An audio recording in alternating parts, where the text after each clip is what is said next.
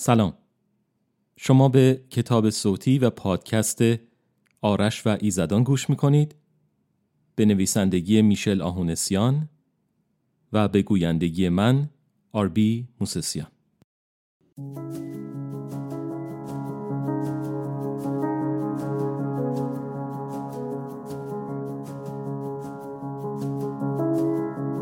آرش و ایزدان نوشته میشل آهونسیان.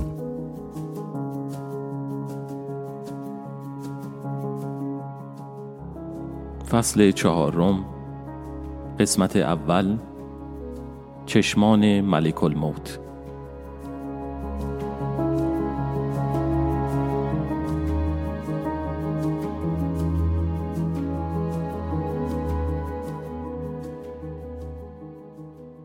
وقتی حفره سیاه رنگ و بیزی شکل که مثل یک گردباد در داخل خودش میچرخید درست در جلوی شرار ظاهر شد بگی میزان ترس من از این ساحره به توان ده رسید زمانی که وردخانی شراره تمام شد چشمای دختر جوون درست مثل دو تکیه زغال که خوب باد خورده باشن می درخشیدن. اسفندیار بدون لحظه درنگ یکی از های خودش رو که برای کمر داشت به دست گرفت و با شجاعتی باور نکردنی قدم به داخل اون حفره مرموز و سیاهی گذاشت که در میان ما چهار نفر ظاهر شده بود. بهرام آهی کشید و به صورت من نگاه کرد و در حالی که لبخندی بزرگ صورتش رو پر کرده بود گفت بهتر قبل از اینکه این پیرمرد خودش رو بکشتم بده به کمکش برم. من که اصلا توقع این تغییر احساسی رو از بهرام نداشتم برای دو ثانیه مات و مبهوت به جادوگر نگاه کردم و بهرامم قبل از بیرون اومدن بنده از بهد و حیرت به دنبال اسفندیار وارد حفره جادویی شد و کاملا از نظر من و شراره ناپدید گردید. من با همون دهن باز به سمت شراره نگاه کردم و منتظر یه توضیح شدم. ولی شراره مثل همیشه توجهی به من نکرد و در حالی که به سمت من میومد گفت یادت باشه از کنار من تکون نخوری و از همه مهمتر این که وقتی بهت گفتم چشماتو میبندی و تا بهت نگفتم اونا رو باز نمی‌کنی. ناگهان دو خنجر بلند و براق در دستای شراره ظاهر شد و دختر ساهره با اشاره سر از من خواست تا وارد حفره جادویی بشم. راستش رو بخواین من بچه چندان شجاعی نیستم. من از سوسک پرنده آلمانی خیلی میترسم و مثل تمام آدمای معمولی دیگه از ارتفاع و صدایی بلند و ناگهانی وحشت زده میشم. در اون لحظه که شراره از من می‌خواست تا وارد اون حفره سیاه رنگ بشم زانوهام کمی از هم وا رفتن. نمی‌دونم اگه شما به جای من بودین چه احساسی بهتون دست می‌داد. ولی من یه کمی ترسیده بودم. اما این ترس از حفره جادویی نسبت به ترس من از خنجرهای وحشتناک شراره که درست پشت سرم ایستاده بود اصلا به حساب نمی اومد. خنجری که شراره به من داده بود رو توی مشت خودم فشار دادم و در حالی که دلم رو به دریا زده بودم چشمو بستم و وارد حفره سیاه رنگ شدم. احتمالا تا حالا از داخل هزارها درب مختلف رد شدین. درسته؟ خب چه احساسی داشتین؟ مسلما جوابتون اینه که هیچ احساسی. رد شدن از داخل یه درب هیچ تأثیری به خصوصی روی آدم نمی‌ذاره. این درست همون اتفاق بود که برای من افتاد. وقتی قدم در داخل حفره به اصطلاح جادویی گذاشتم و چشمای خودم باز کردم مثل این بود که از یه اتاق وارد اتاق دیگه شده باشم. تنها چیزی که عوض شد حال و هوای اتاقا بود و این جایی که بهش قدم گذاشته بودم حال و هوای جنگ داشت. شراره درست بعد از من وارد شد و در حالی که دست منو محکم گرفته بود از من خواست که در پشت یک صخره نسبتا بزرگ پنهان بشم. اگرچه یه بچه کوچیک هستم ولی یه سوال به ذهنم رسید و تصمیم گرفتم اونو از یه آدم عاقل بپرسم. اصلا چرا این آدما منو به میدون جنگ آوردن؟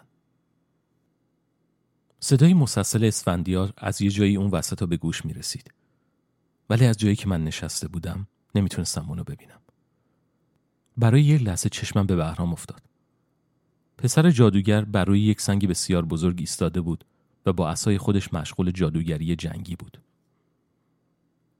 اگه بخوام حقیقت رو تعریف کنم باید بگم که جنگیدن بهرام منو به یاد اون فیلم های علمی تخیلی یا بهتره بگم فیلم های جادوگری مینداخت پسرک جادوگر با چنان سرعت و مهارتی مبارزه می‌کرد که انگار صدها سال شغلش مبارزه تن به تن با اسای جادویی بوده سر اسای بهرام با نوری قرمز رنگ که مثل یه فانوس دریایی یا نور افکن قدرتمند به نظر می رسید می درخشید. و وقتی بهرام اسای خودش رو به سمت حریف می گرفت پرتوی لیزر مانند از نوک اسای او خارج شده و دشمن رو مورد اصابت قرار می‌داد. دشمنان موجودات جالبی بودن. اول که دیدمشون باورم نشد که اونا دشمن باشن. پسرها و دخترای جوون که خب چطوری توضیح بدم؟ قسمت سر دستها از مچ به پایین و پاها از مچ به پایین درست مثل یادم معمولی بودن. ولی بقیه بدن اونها از چیزی مثل تنها به درهم و برهم یا شاخه های پیش در پیچ درخت درست شده بود. بعدها فهمیدم که اونو شاخه هایی در هم بر هم بودن. ولی اون موقع توی میدون جنگ نتونستم نگاه درستی به اونا بندازم. موهاشون مثل موهای کسی که برق اونو گرفته باشه سیخ سیخ روی سرشون ایستاده بود. موی پسرها سیاه و موی دخترها بلندتر از پسرها و به رنگ سفید دیده می‌شد. در دست چپ همشون یه سپر لوزی شکل وجود داشت. جنگجوهای دشمن در دست راست خودشون شمشیری باریک و کوتاه داشتند که خمیده بود و واقعا تیز به نظر می رسید. دور نشدن از کنار شراره این نصیحت واقعا مسخره به نظر می رسید چون خود شراره منو کاملا تنها گذاشته بود تقصیری هم نداشت تعداد نفرات دشمن تا اونجایی که من می‌تونستم ببینم حداقل پنج برابر ما بود و دختر ساحره داشت سعی می‌کرد تا با خنجرهای خودش دشمن رو دور نگه داره. آنچنان ترسیده بودم که خنجر دوبار از دستم افتاد. خب برای اینکه کف دستم کاملا عرق کرده بود. اصلا تمام بدنم داشت عرق می‌کرد. درست مثل این بود که یک ساعت تمام گل کوچیک بازی کرده باشم. سپرهای دشمنان درختی یا شاخه‌ای می‌تونست جلوی پرتوهای جادویی بهرام رو بگیره. ولی پسر جادوگر خیلی باهوشتر از این حرفا بود. بعد از هر حمله مستقیم به سپر حریف و در طول زمانی که دشمن مشغول جمع و جور کردن خودش بود، بهرام یه پرتوی لیزری دیگر رو درست به زیر پای حریف شلیک می‌کرد و دختر یا پسری که مورد هدف قرار می گرفت بر اثر انفجاری که در زیر پاش روی داده بود از جای خودش پرتاب می‌شد به پنج یا شیش متری دورتر و با کمر میومد روی زمین. ولی این حمله ها انفجارها ضربای خنجرها و پرتوهای لیزری تاثیر چندان کارگری بر روی نفرات دشمن نداشت. حریف بعد از زمین خوردن همچنان بلند می‌شد و با سرعتی سرسام‌آور به صحنه مبارزه برمیگشت. شراره با دقت و سرعتی خارق‌العاده مشغول شمشیر بازی بود. آنچنان با ابهت و زیبایی حرکت می‌کرد که به نظر میستید چشمای خودش رو بسته و داره با ملودی یک آهنگ میرقصه. و این رقص نه با یک موزیک معمولی بلکه با فریادهای بلند اسفندیار انجام می گرفت. گویا اسفندیار در مبارزه ها و جنگ های زیادی شرکت کرده بود چون عادتی عجیب از خودش نشون می‌داد. فرقی نمی کرد که مشغول چه کاری بود. اون کار حتما باید با فریاد کشیدن یا بهتر بگم نره کشیدن همراه باشه. خب من نمی‌تونم بگم متخصص میدون جنگ هستم. این اولین تجربه واقعی من به شار می‌رفت و شاید هم خیلی ها در صحنه جنگ از این کارهای عجیب و غریب می‌کنن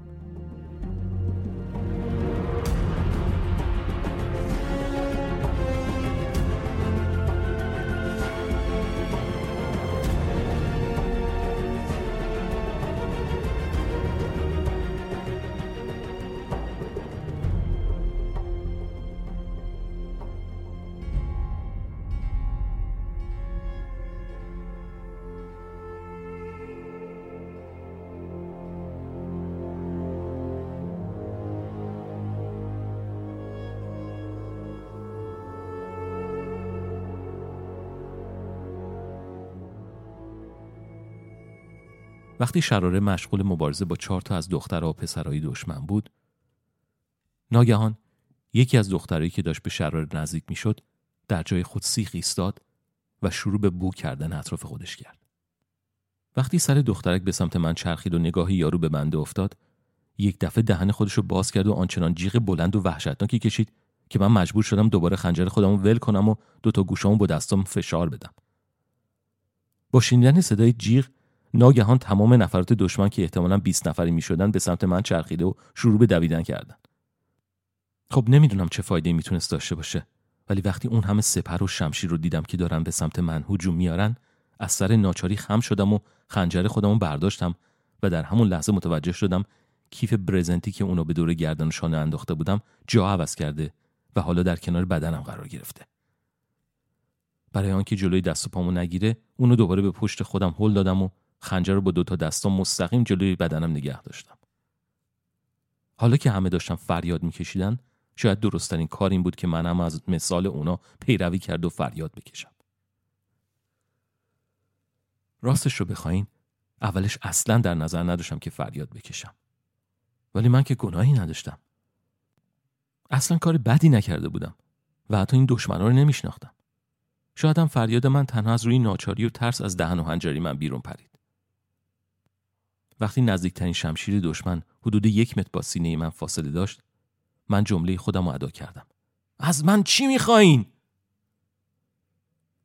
بعد از اینکه فریاد من به پایان رسید خنجری که در دست داشتم شروع به درخشیدن کرد. درخششی با نوری سیاه رنگ. شاید بپرسید که نور چطور می‌تونه سیاه باشه؟ ولی خودم هم نفهمیدم چی شد. یا اینکه نمی‌تونم اون چیزی که اتفاق افتاد رو درست توضیح بدم. ولی بعد اتفاق جالب تری افتاد. خنجر من منفجر شد. انفجار به من آسیبی نزد. من حتی هیچی حس نکردم. ولی به دایره‌ای با شعای بسیار بزرگ تمام اونچه که در اطراف من قرار داشت با شدت و قدرت تحت تاثیر قرار گرفت. نیروهای دشمن از دختر و پسر سپرها شمشیرها و حتی سنگها و علف هرزایی که در لابلای اونا رشد کرده بودند همگی در کمتر از یک ثانیه به خاکستر تبدیل شدند. در زمان انفجار گویا شراره و اسفندیار هم داخل دایره انفجار قرار داشتند.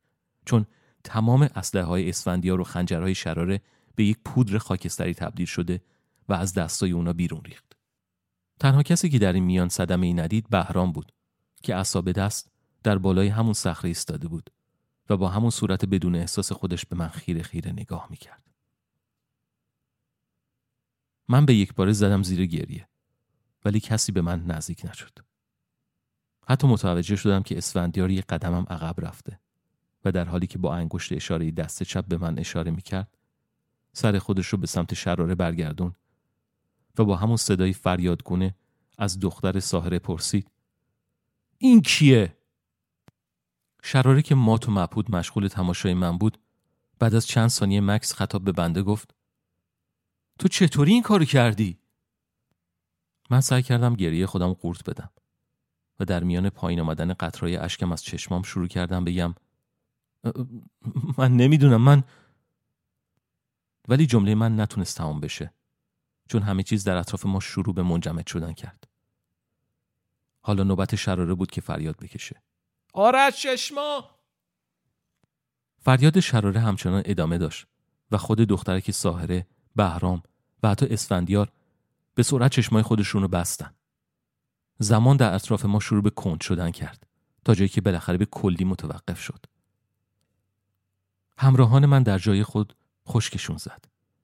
دهن شراره همونطور در حالت فریاد باز موند. حتی درخشش خاکستری که از سنگهای نیمه سوخته و پود شده روی زمین پراکنده می‌شد یا در هوا معلق بود در همون حالت سوختن خودشون منجمد و بدون حرکت ساکن شدن. یک دفعه گریه کردن رو فراموش کرده و دستای خودم بالا آوردم و جلوی بدنم تکون دادم. گویا بدن من از این منجمد یا متوقف شدن زمانی در امان مونده بود. بعد اونو حس کردم. نمی‌دونم چطوری ولی یه چیزی داخل بدن من مثل یه رادار مشغول رصد کردن محیط اطراف بود. و در اون لحظه این رادار به من هشدار می‌داد که یه موجود قدرتمند داره به من نزدیک میشه. درست همونطور که ایزد سروش رو احساس کرده بودم. ولی این بار اطلاعاتی که این رادار به من می‌داد فرق داشت. اگرچه اون ته دلم می‌دونستم که چه کسی داره به بنده نزدیک میشه ولی عقلم اصلا حاضر نبود این حقیقت رو بپذیره. اگه شما به جای من بودین چی کار می‌کردین؟ اگه می‌دونستین که چند لحظه بعد آقای یا خانم اسرائیل قرار از پشت اون صخره یا از ته اون گودی بیرون بیاد و تو چشمای شما نگاه کنه اولین اقدام شما چی بود؟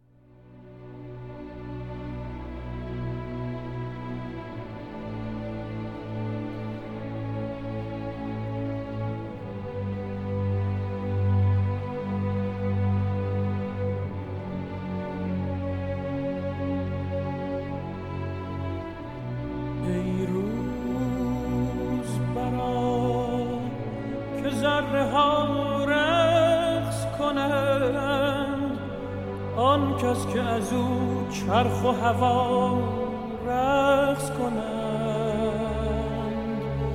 جانها ز خوشی بی سر و پا رقص کنند. در گوش تو گویم که کجا رقص کنند.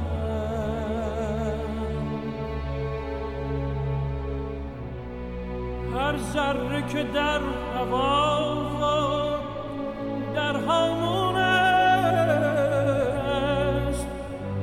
نیکو نگرش که همچو ما مفتون است هر ذره اگر خوش است اگر محزون است. سرگشته خورشید خوش بی